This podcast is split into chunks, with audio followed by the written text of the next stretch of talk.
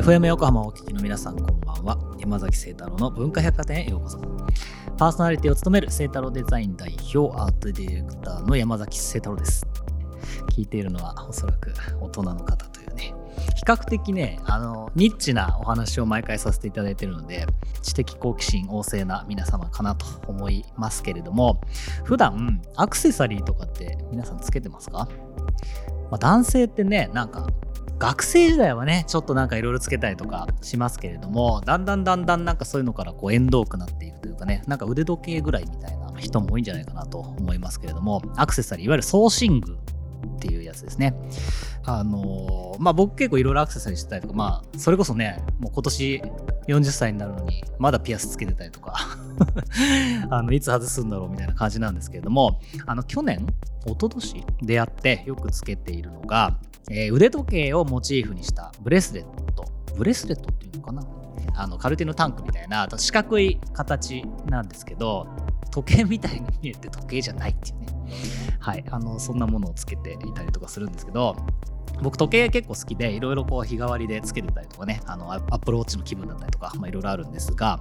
えー、まあその、まあ、時計に見えるアクセサリーっていうのかな、まあ、それをつけていたりもしますで今回はそのブレスレットを作った方をお迎えしています。ゲストは島田勝義さんです。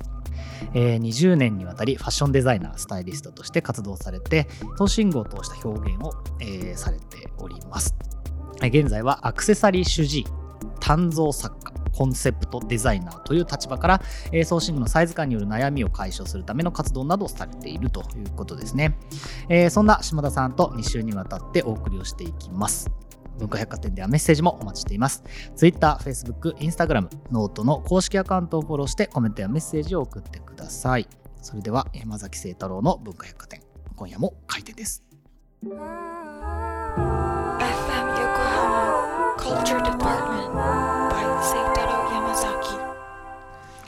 えー、本日の文化百貨店にお越しくださったゲストをご紹介します。島田克義さんです。よろしくお願いします。よろしくお願いします。長年こうお付き合いがありまして、えーとまあ、ようやく出ていただくということですね、えーと、島田さんファッションデザイナースタイリストとして、まあ、ずっとキャリアを、まあ、歩んでこられて、えー、最近ではソーシングを通した表現をされているということなんですけど、ソーシングってあんまり普段言わないですよね。言わないですね。うん、やっぱアクセサリーっていうあの響きの方が皆さん馴染みやすいとは思うんですけど、うん、これなんでソーシングにこう行かれたというか？なんかきっかけは専門学校卒業した時に、うん、まあ、一人で旅をしたりとかあと二人で友達と旅をとかしてた時に、うん、まあ、ヨーロッパだったりアメリカ行った時に、えっと、フリーマーケットとか飲みの市とかで大体1800年代のアクセサリーに、まあ、ソーシングに出会ったことがきっかけになってますね、えー、それってなんか出会った時ってやっぱ今新しいのをお店で買うのと全然違うなっていう感じしますね。持った時の存在感というか、うん、まあもちろん経年変化もあるんですけど、うん、すごくもう小さい指輪であってもやっぱりその時代とともに変化しているそのデザイン様式っていうのをすごい感じられたのがきっかけですね。うん、やっぱそういうなんか昔からなん歴史を時代を内包するとか時間性があるものみたいなものはなんかビビってくるものはあるんですかね？当時はまあないものねだりっていうのもあったかもしれないですね。どうしてもこう洋服の世界が長くいたのでその中にこうスパイスとして本物のやっぱり200年前のもの100年前のものもまあコーディネートしていくっていう楽しみで、あのスタートしたっていうのは、まあ、きっかけではありますね。ファッションが、まあ、なおのことこうコレクション性で今をずっと追いかけるから、うん、やっぱその分こうなんだろうな時間を超えてきたものにちょっと惹かれるみたいな、うん、そんな感覚なんですかね。はい、あの最近は島田アンティークス、えー、活用して島田時という3つの活動を、まあ、同時に展開をしているということですけれども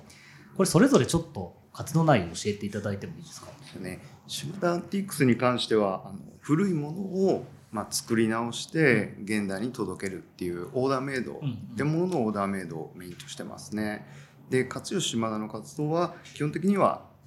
皆さんの手首に合わせたバングルを届けるっていう活動をしていて、で時に関しては時計の形をした、まあ、ブレスレットっていうものを、はい、提供してます。これなんかパワーバランスみたいなのはあるんですか？なんか1ブランドでもいいのかなとか思ったりもするんですけど。それぞれ3つのこう専門店を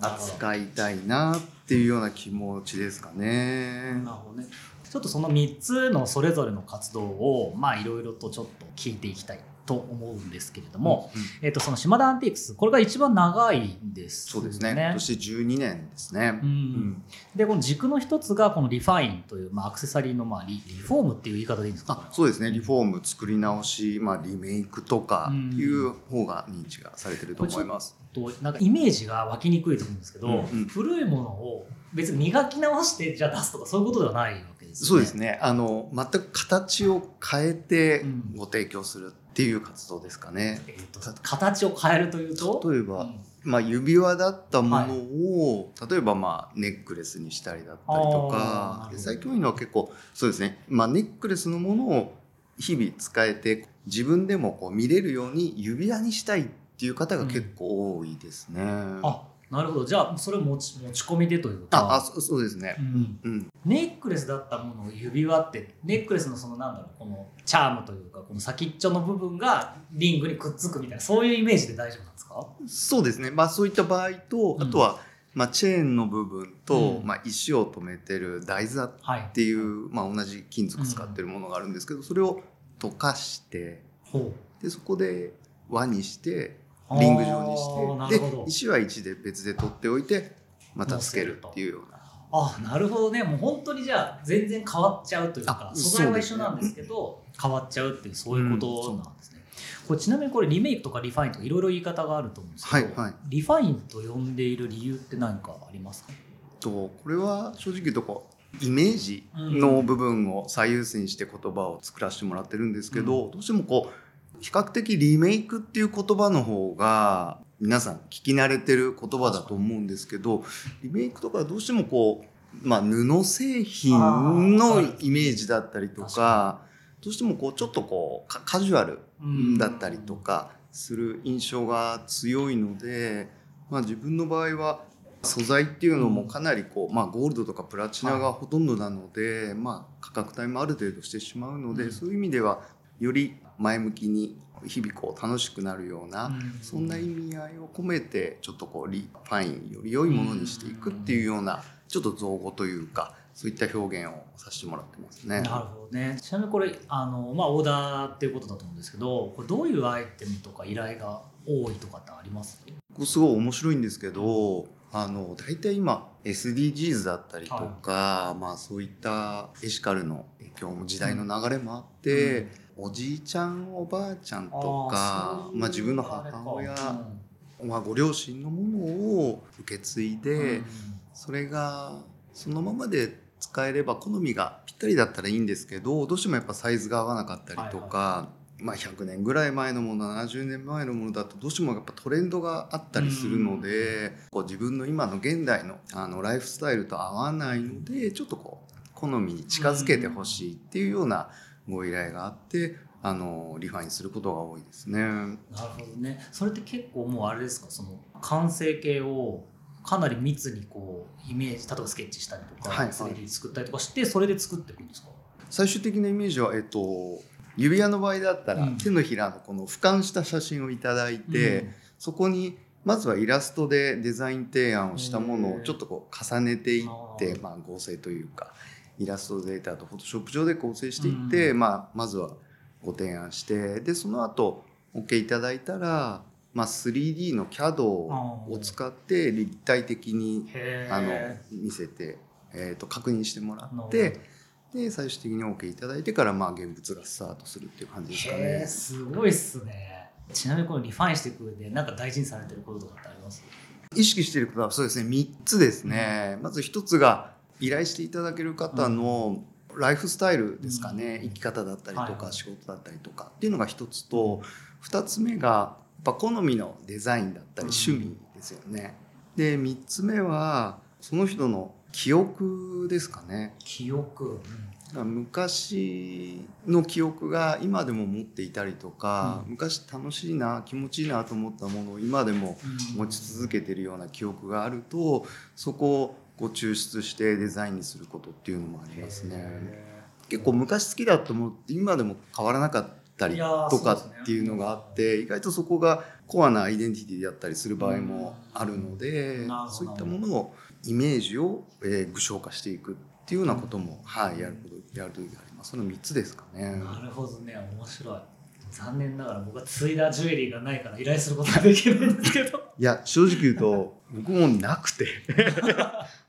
はいありがとうございます、えーもう一つの軸がこれブライダルリングのオーダーメイド、ブライダルリングっていつ頃からブライダルリングも12年前からそんな前からご依頼いただいてますね。初めは本当に古いカフスリンクスとかスティックピンをリメイク形を変えてリファインして、まあ、指輪とかネックレスでしてたんですけど、その、まあ、ポップアップっていうんですかね、はい。はい今でいうとポップアップをお洋服屋さんのセレクトショップでやってた時にもうその時から初回からこの雰囲気というか気に入っていただいてブライダルリング作ってくれないですかっていうのもうあのオーダーいただいてましたね。な。るほどね。えなんか指ってそんなにみんな違う感じなんですか？指も手首も違うんですよ。あ違うんですね。あんま意識したことないっていうか。いや僕結構なんか節があるけどまあ指輪買ってもまあどっかに入るだろうぐらいの感じでああなるほどなるほど。買うことが多いんで、だから大体真ん中ぐらいのサイズがだから集まってくるんですね。でたまに 親指つけたいなみたいなパターンの時あるじゃないですかありますあります。でも親指ってもうこれ以上太いの持ってないんで僕、うんうんうん。だからあんまりこう冒険できないとか。あと手首僕めっちゃ細いとかあうりますけど、んうんそうですよね。全然やっぱ違うんですね。結構でもおっしゃるように皆さん意外と手首の形状が違ったりとかちょっとこうコンプレックスを持たれてるような方が結構多くて、まあ僕もあの指も太いし指の関節も太いんですけど、結構それが女性だとやっぱなんか関節太いのがすごい嫌だっていうふうに思ってたりとかあとは関節太いから関節通すと通った後のなんていうんです指が指輪が止まる部分がどうしても細くなっちゃうんで、すっごいくるくる回転しちゃって嫌だとかやっぱ意外と皆さん細かいところではい規制のものになかなか合わないなみたいなどうしようかなみたいなことはあると思いますね。そうかじゃあ潜在的には結構みんないろいろ抱えてるんですね意外と指指でも、はい、自分のこう特徴というか違いっていうのは意外とこう気づかれてる方は気になってる方はいらっしゃるのかな。なるほどねはいありがとうございます、えーそれではここで一曲いきたいと思います島田さん曲紹介お願いしますはい、ダカーポ野に咲く花のようにをお聞きください。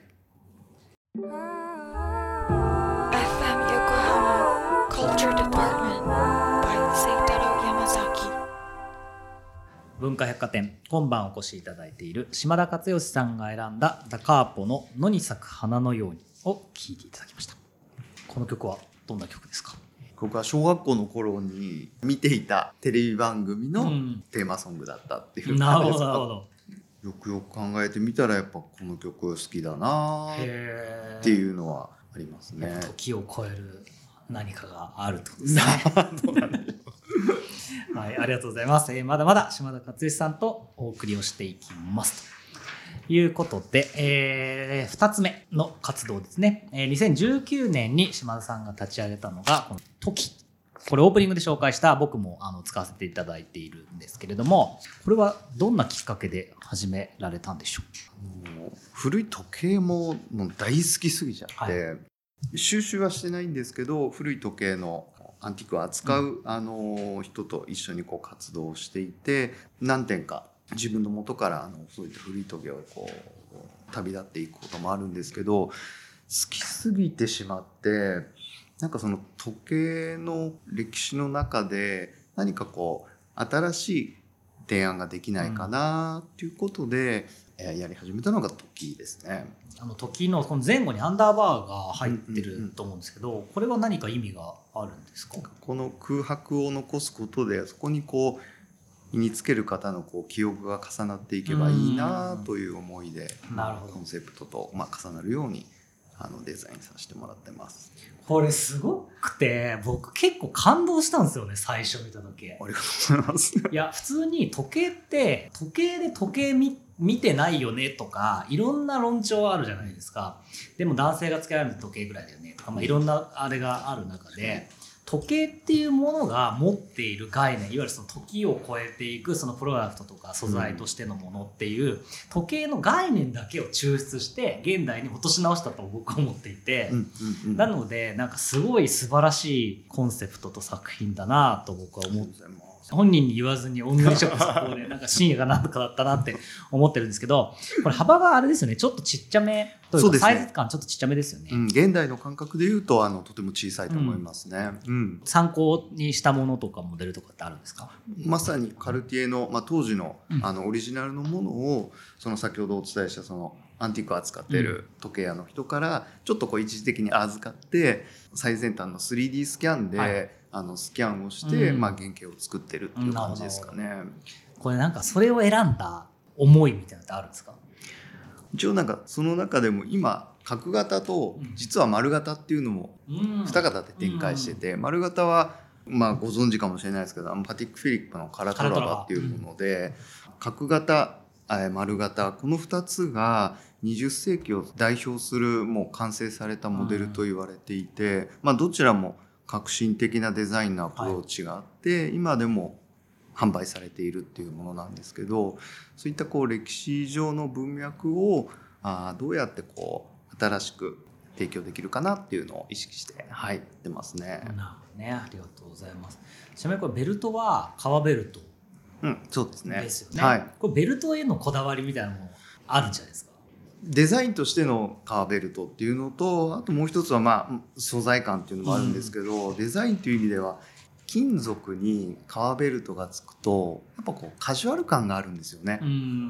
全部金属よりかは,、やっぱこうギラつき感も抑えられてカジュアル感も出てくるので、そういった中でこうトータルのコーディネートとしてよりこう合わせる合わせやすいシーンが増えるっていう、合わせやすくなるっていう意味がありますね。あともう一個はまあ牛革だったりカジュアルなものを合わせてもいいんですけど、こうデジューシュっていうリザードの細かい革を合わせることでこう、うんまあ上品なカジュアル感もありながらスーツでも合わせられるっていうような、そんなこう幅広さっていうんですかね。コーディネートのしやすさっていうのであのカーベルトは選んでますね。なるほどね、うん。島田さんのところからアンティークの時計1個買わせていただいたうんん、ですけど、その時につけてくれたベルトがナイロンのベルトだったんですよ。グログログランのあそうそう。んうん、あれがねすごいやっぱ良かったですよね。このなんかファッション的というか、うんうんうん。すごい僕の感じを見てくれながらなんかそのベルトまでこう全部コーディネートしてもらったっていうのは結構覚えてますね。またそのアンティークの、ね、ゴールドのモデルにナイロンベルトを合わせるっていうこのミクスチャー感とかねあの清太郎君っぽいかなっていうか。いやあれはね、うんすごい嬉しかったですね、えーそして2020年に立ち上げたのが、えーご自身の名前を冠にした勝吉島田。こちらはバングルを中心に展開をされているということですかね。はいそうですね。これはバングルを中心に着目したきっかけっていうのは何だったんでしょうか？えっ、とまあソーシングを楽しむ上で一番こうカジュアルに誰でも楽しめるものが展開できないかなと思って、それが多分指輪よりも